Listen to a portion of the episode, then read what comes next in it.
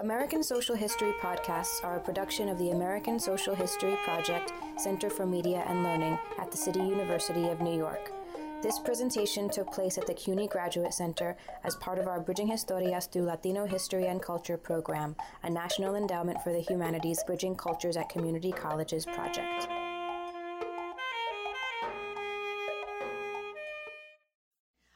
Cartoons are often a way to get at some really uncomfortable truths that are hard for students um, to think about.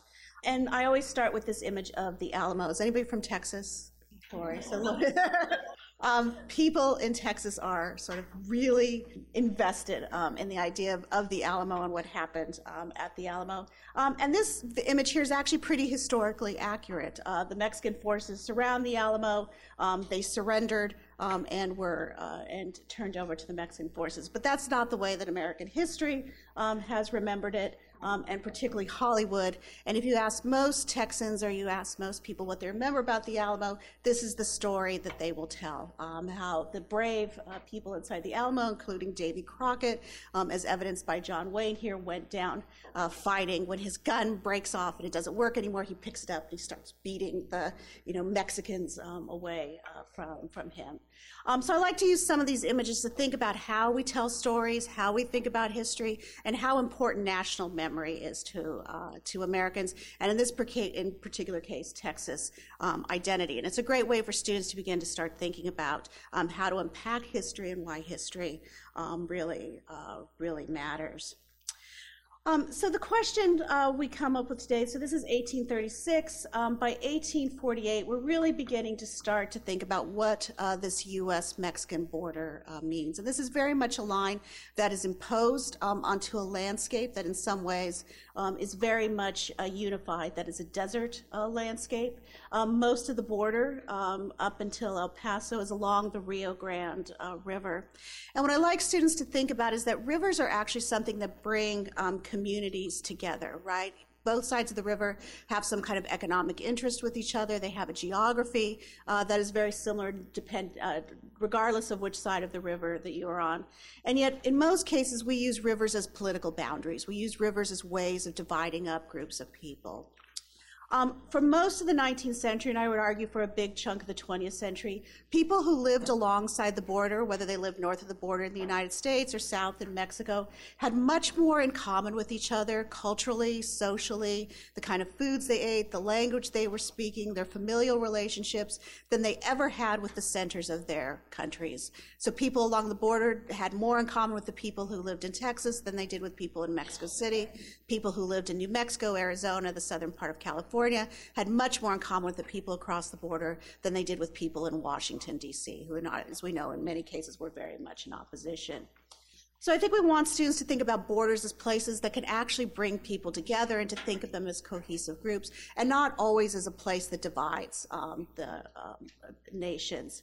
Um, I think if you ask your students what a border looks like, they'll talk about the fence, they'll talk about drones, they'll talk about border control, they'll talk about all these things that separate it.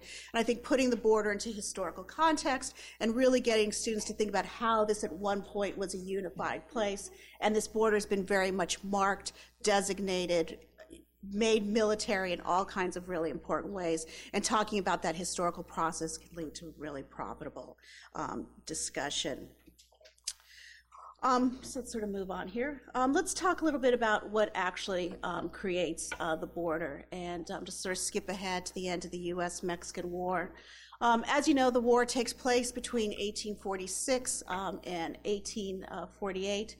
it actually starts as a border skirmish and an issue over Texas. Texas had been an independent country from uh, the mid 1830s until 1845 when the U.S. decided to annex. Uh, President Polk did. Uh, Mexico saw this as an act of aggression because they had never recognized Texas independence um, after uh, the Alamo and, and the aftermath of, um, of that. Um, and so this created a border uh, tension between the two uh, countries. Um, this is the moment of manifest destiny with the United States. It's beginning to really think of itself as a continental nation.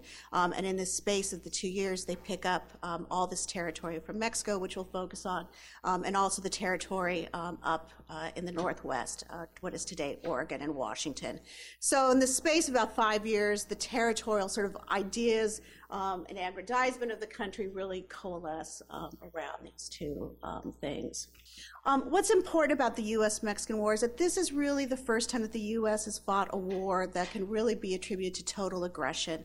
Uh, they crossed the border into Mexico. Much of the war is fought um, in the northern provinces, um, out on the western coast in Veracruz, and eventually U.S. troops move into Mexico City and occupy Mexico City. And this is the first time that the U.S. flag at some point has actually flown over a foreign U.S. capital. And people were very uncomfortable about this, uh, particularly people like John Quincy Adams, uh, Abraham Lincoln, who was not um, an early proponent um, of the war.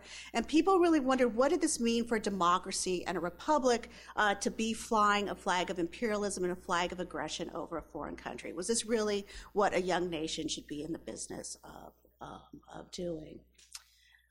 Um, when the U.S. took over, there was a fairly significant political force in the United States that wanted to have the All Mexico movement. And the idea was that all the territory of Mexico would actually be incorporated into the United States. And so you can imagine today in the United States that goes from, you know, the northern border with Canada all the way down uh, to the tip um, of, of, Mexico. Um, you know, and people argued, uh, particularly uh, Southern Democrats um, who were interested in the spread of slavery um, into this territory. It seemed like a, a, a good place for that. Um, that this could be a very significant move for the United States and something that could bring them um, lots, lots of wealth. Um, in the end, the plan was thwarted, and I argue that it's for three very different groups who somehow actually came together um, despite their different political um, ideologies. Um, first of all, Northern liberals, as I said, people like Adams um, and Lincoln, uh, worried about the idea of conquest and the idea of democracies and republics engaging in this kind of behavior uh, with their neighbors, who were also um, Mexico was a republic at at the time. Um, the question of slavery clearly comes to the forefront. Northerns are very uh, leery of bringing in this much territory, which has the potential um, to become slave states um, in uh, the territorial process. Um, and then finally, in the end, I would really argue that racism and anti Catholic uh, behavior um, on the part of people in the United States is one of the major reasons uh, that um, they are not incorporated um, into the United States. And the question really becomes when you incorporate this kind of land, this much land, um, what are you going to do with the 8 million people who live there? Um, this is a population of Mexicans, Indians, mixed peoples, uh, Catholics, and I think we can't sort of underestimate the anti Catholic sentiment um, that's going on um, here. And so that becomes a very difficult, difficult political and ideological question for the United States uh, to, to deal with. And in the end, it's, it's thwarted, um, and we only take uh, the northern portion um, of uh, Mexico uh, along the border of the Rio Grande. Yeah. How viable was it to think that the U.S. could actually conquer all of Mexico? That there would be uh, um, a reaction? Um, I think there definitely would have been a reaction. I think, you know, one of the other great myths is that this was a bloodless conquest of the territories that actually, you know, New Mexico, Texas. Um, there was lots of pushback, um, even from places like California, and New Mexico, that were very much um, sort of alienated from the center of Mexico. So certainly, um, if you think about taking over central Mexico, Mexico City, which has a very anti-Yankee, anti-American sentiment, it would not have been bloodless by any stretch of the uh, stretch the imagination. But what's interesting to me is it often doesn't play into it. They think, oh, we won. Our flag's sitting in Mexico City. It's all over. It's our, it's our decision to make. And I think it doesn't sort of play with the political realities that are, that are down there. Um, one of the things that I really like to do with my students is to do an analysis um, of the Treaty of Guadalupe um, Hidalgo, which is actually still a very important treaty that um, is the basis for um, much of our relationship with Mexico today. Um, it actually gets mentioned in the NAFTA trade agreement when it's, it's talked about. And I just want to go over a couple things and then talk about two provisions in it.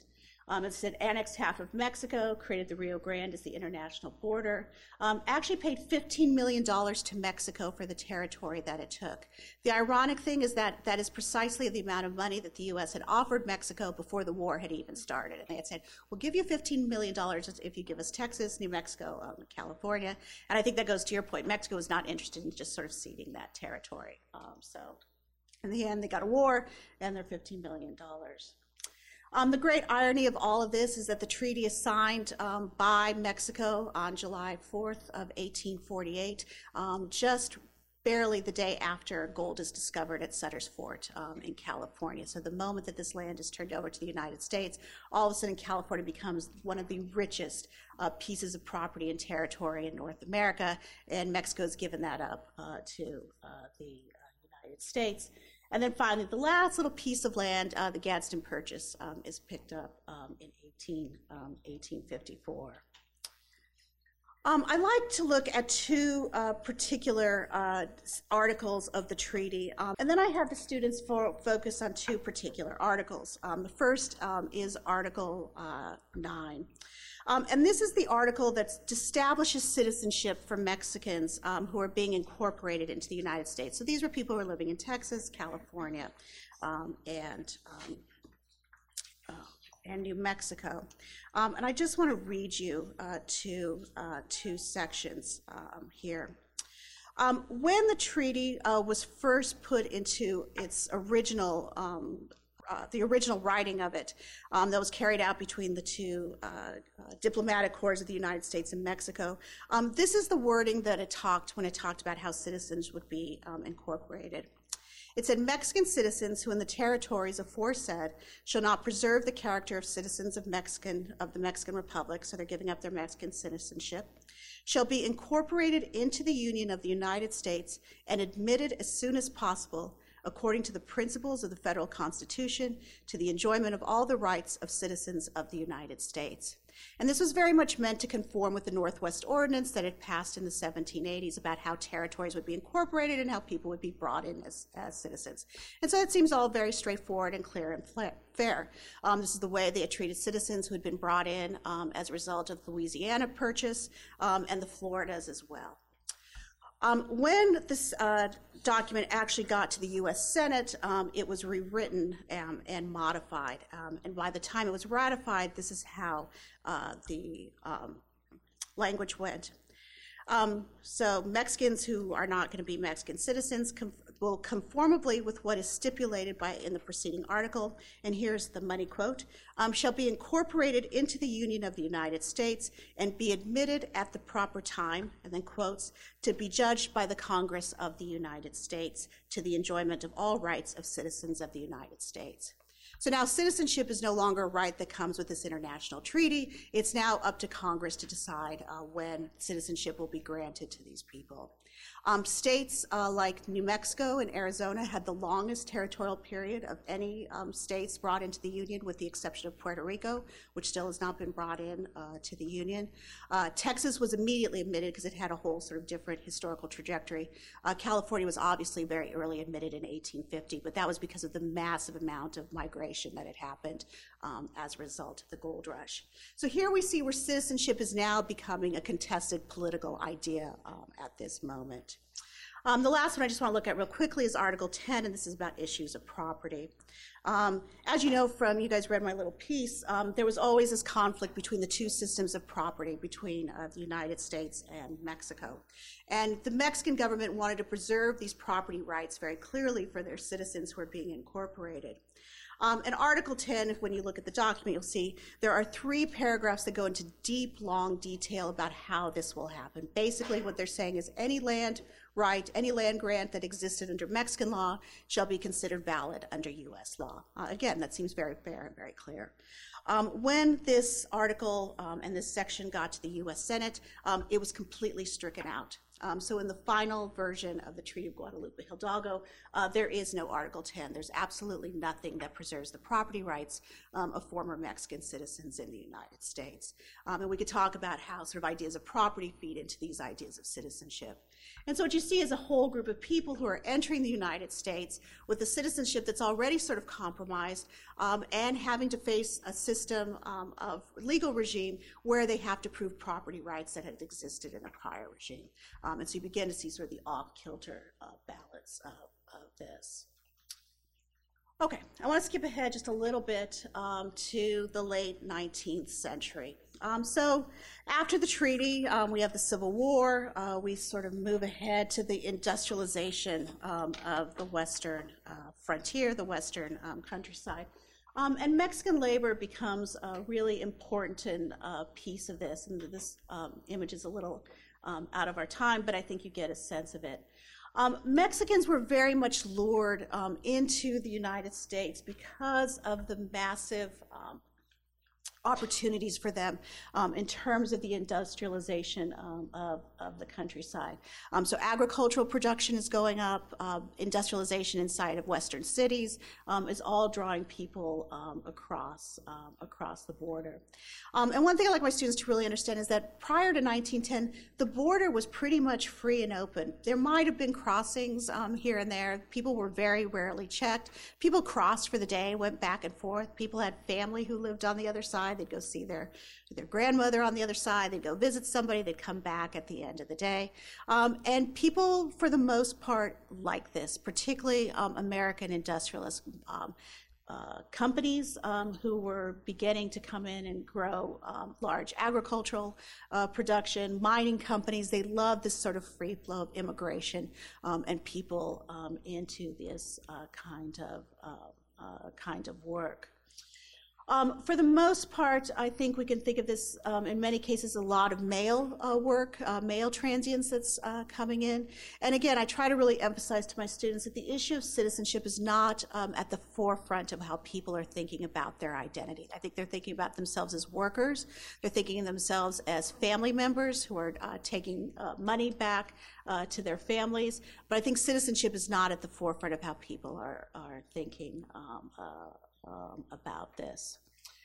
Um, and again, sort of, you know, sort of the remnants that are left over uh, from the treaty, from the war itself, uh, biased ideas about, uh, racist ideas about how Mexicans are to participate um, in this community uh, really begin to emerge um, and continue to emerge at the end of the, of the 19th century. So I think, you know, this is very much a story that when you're talking about, you could talk about it in the context of sort of the, you know, growing Eastern and Southern European migration that's coming as well um, to the United States. And this becomes, this is a piece of that um, that I think is very much focused on the Western, um, Western part of the country. Okay, let's skip ahead a little bit. I want to talk about a little bit about um, the World War I um, and moving um, into uh, the Mexican uh, Revolution. Um, again, I think you know when we talk about World War One, this is something where we really tend to focus um, on uh, European, the European War, and our intervention uh, there. Um, and Mexico is really such an important piece um, of of this story. Um, and I think you can put it into the context of the earlier war, the Spanish American War in 1898, where the U.S. is beginning to really focus on its concerns in the Western Hemisphere um, and its relationship with uh, uh, countries in the Western Hemisphere, particularly um, in the uh, Caribbean.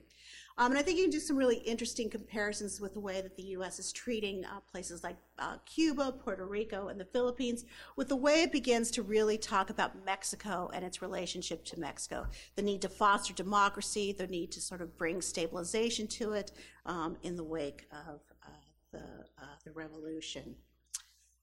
Um, during the latter part of the 19th century, um, Mexico had had a fairly stable uh, regime. It had been run by a dictator by the name of Porfirio Diaz, um, who had very close ties with the United States, particularly with U.S.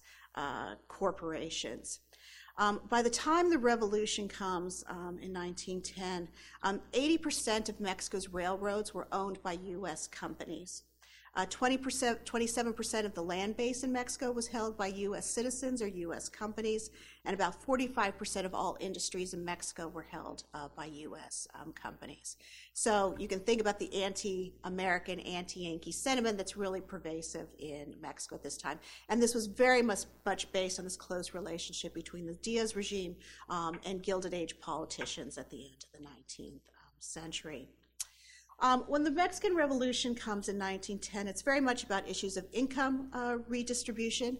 Um, it has it itself has a very anti-cleric, anti-Catholic sentiment uh, uh, component um, of it as well, um, and it becomes very much also a very anti-American, anti-Yankee um, uh, revolution as as well.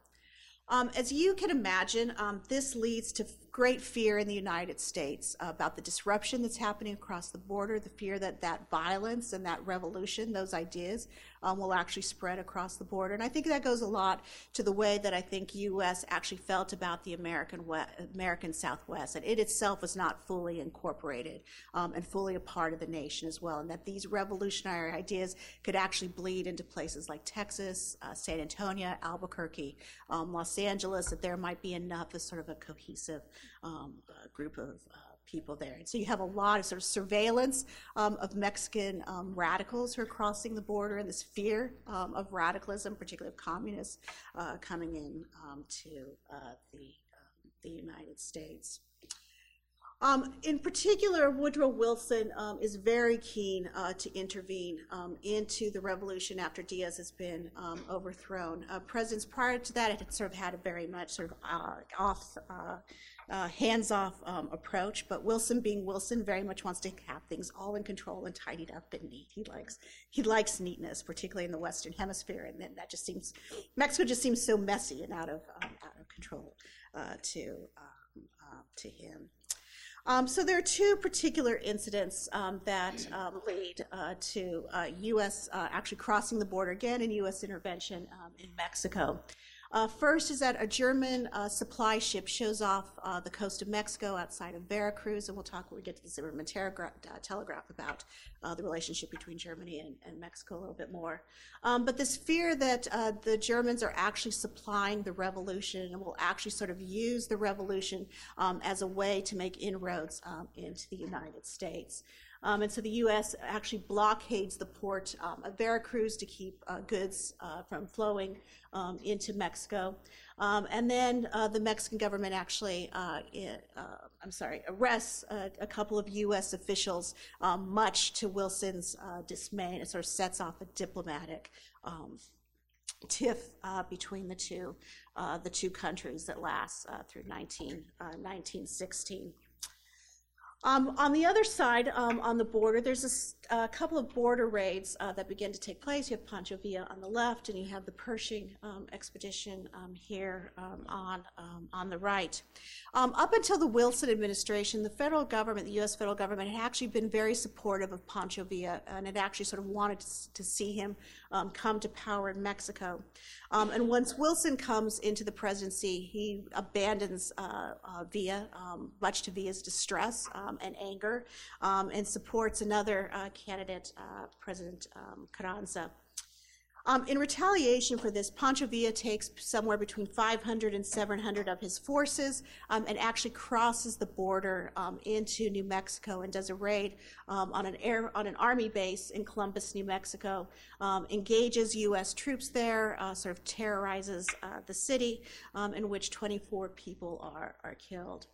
Now, the important moment for this is that because at this moment, this is really an international border. This is when people are really starting to talk about the U.S. cross the border um, into Mexico, Pancho Villa's cross the border into the United States.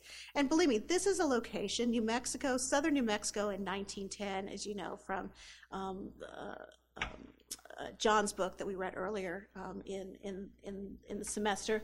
Um, this is not a place that the United States really thinks as, as, the heart and core of, you know, of the United States. And yet all of a sudden this border becomes someplace that needs to be protected from these marauding troops um, across the border. So this idea of how the border is really becoming um, an important political, ideological place um, in, the, in the minds of uh, U.S. Uh, politicians. Um, in the end, uh, Wilson sends uh, General Pershing um, across the border, and for about six months, he basically traipses across uh, the northern uh, states of Mexico looking for Pancho Villa. He never finds him. Um, but with him um, is also a very young uh, General Eisenhower, or who will become um, General Eisenhower, and a very young Patton uh, with him as well. So again, you sort of see people sort of cutting their teeth in these sort of early skirmishes, people that will show up again um, in World War uh, World War II. Um, so you have this sort of destabilization um, of the U.S. Uh, Mexican border, um, but you also are really beginning to see for the first time this is a, this is truly a border. This is a place that will now begin to be policed. Um, it will have crossings on it. Uh, there will be only certain places where people can cross at certain times of the day. When they do cross, they will be inspected um, in some of the most humiliating, humiliating ways. Um, they're checked for disease. Their bodies are checked in ways that we would find completely uncomfortable um, and abhorrent. And so bodies of Mexicans now become sort of the site of how this border is beginning to uh, play. Um, play out. All of this, of course, is happening happening in this context of immigration, um, this fear of political radicalism in the 1910s um, and the 1920s, um, and I think you can tie this very much into this sort of early Red Scare um, as, as well. So this fear that um, radicals uh, will be crossing the border, communists, anarchists um, in particular, as uh, as well. So I think again, sort of putting it in um, in this context as well. It's not something that's that's separate. Um, and as I get sort of this fear of immigrants and migrants as well, this is a moment of great movement um, in the United States. You have African Americans um, who are leaving the American South um, into the North, um, increased violence, uh, um, the kind of uh, lynchings. Um, you'll also have these the same kind of racial violence that's perpetrated against Mexicans in places like Texas um, by the Texas Rangers and in California as well. And these are all sort of part and parcel of the same kind of fear that's um, um, um really fomenting uh, the rise of the second KKK in particular, which is not just all only about race, but um, anti-Catholic, um, anti-Jewish as well. Um, and so Mexicans sort of come in um, be, being um, targeted by the KKK in places like Colorado, um, not only on racial grounds, but on religious grounds as well. And there's a much, much anti Catholic sentiment. Um, the one thing I always like to point out here is the National Origins Act of 1924, which really restricts immigration from Europe, right? This is the moment in which the, uh, you have the contraction of uh, that um, immigration from Southern and Eastern Europe. Um, and this is the moment, the thing that the people that are excluded from that law um, are Mexicans and people from the Western Hemisphere. So after 1924, you have this absolute explosion of immigration uh, of people crossing the border to fill those labor needs that are now long, no longer now being filled um, by um, Eastern um, and Southern uh, European immigration. So the period up into the Depression is a period of people crossing the border, um, filling these labor needs because of the industrialization, the peak um, of the 1920s, overbuilding, um, overproduction, um, and this will all come um, to um, a a crash, literally, in 1929 with the Depression in 1929. Um, as I've said, between 1900 and 1930, um, Mexicans uh, were really encouraged to migrate um, and fill these uh, labor uh, demands. Um, the problem is that with the Depression, and particularly with the Dust Bowl um, of the early 1930s, um, in which literally thousands of uh, white Americans are being pushed out of the American Midwest from places like Kansas, Oklahoma, Colorado, um, all these people of Steinbeck's uh, Grapes of Wrath, um, those people are now migrating and being pushed um, into places like California, or that's the place uh, where they where they head to that migration comes into direct conflict with these Mexicans um, who have been immigrating um, or have settled, have been long term settle, uh, settlers um, in places like California. Um, and it comes to be termed the Mexican problem, or the idea of Mexicans um, who are now out of work um, in California because of the Depression, because of increased uh, labor competition um, people who are racialized um, as they come in to get work relief, either from the state or from the federal government that's pouring in um, as a result of New Deal uh, programs. Um, so one of the ways that people, um, particularly local um, politicians, begin to deal with this is to think of a way of getting rid of the problem by literally deporting or repatriating Mexicans uh, back uh, to uh, Mexico. Um, and here's a photo of uh, people getting ready to board these trains um, in Los Angeles in the railway station. Um, what I want to make clear is that this is not always repatriation or deportation. Um, this is literally people who had been born in the United States, had citizenship, and you know we talk about the meaning of citizenship is, um, but were picked up um, and just literally sent back um, across the border, regardless of their citizenship uh, status. Um, but again, through this real economic fear, the fear that um, they would not uh, be able, um, that, that, that, they were causing a certain kind of economic um, distress. Um, so one of the things I like students to think about is to think about the contradictory impulses in American labor. And I think Lori's really going to talk about this. And we'll talk about it when we get to the to the um, current context. Um, there are moments in American history where we are begging Mexicans to cross the border. We need their labor. We need them to do the kind of work we need them to do. They are uh, depicted as hard workers who are who are willing to do the kind of work that Americans need. And then there are moments in politics where this anti-immigration uh, sentiment flares up. Um, a contraction in the economy will sort of lead to that kind of um, uh, change in the way people are, are, are thinking about that. Um, I always like to use songs. There's a great song by uh, done by uh, Bruce Springsteen, the Woody Guthrie song "Deportee," um, which is actually sort of about a later period um, of deportation, but it it, uh, it, always works really well um, at this section uh, as well. Um, the last suggestion I want to make to you um, is I often have students look or remember uh, when they read um, Steinbeck's uh, Grapes of Wrath um, and focus on the place of Salinas, California, where Steinbeck was from um, and where a lot of his sort of ideas about uh, the book uh, sort of came to uh, fruition and pick up these themes um, as well. Um, what I really like people to think about, though, is who's not in Steinbeck's Grapes um, of Wrath. It's, it's, it's, it's, if people of color have been virtually sort of um, written out of this story, and yet we know that in Salinas, um, these white Okies, Arkies, people who had been fleeing the Dust Bowl, were very much interacting uh, with Filipinos, Japanese, Mexican Americans, Hispanics um, in these places. They formed unions.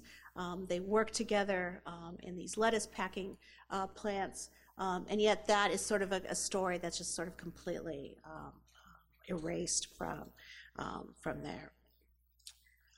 Um, so as I said, as you think um, about adding these things into your um, into your lectures, into your U.S. history uh, courses, I think thinking of ways in which you can use these to sort of retell the story and rethink these issues of immigration um, and citizenship in particular. And I, and I, must have passed over it. Um, I finally looked up, I, I, always wondered this. When passports became, where you had to have a U.S. passport, um, it's not till 1941. Um, so that's very, very late. So up until this point, people are crossing the border without sort of any official um, papers. And I think people aren't really con- particularly concerned about that. There will be moments like moments during World War One um, when um, the State Department begins to worry about sort of people crossing haphazardly. But it's really not until 1941 that you begin to get sort of this national apparatus um, and ideas about citizenship. And as Lori talks later on, we can talk about sort of the other kinds of surveillance and the ways that we think about how um, these borders get crossed. Thanks.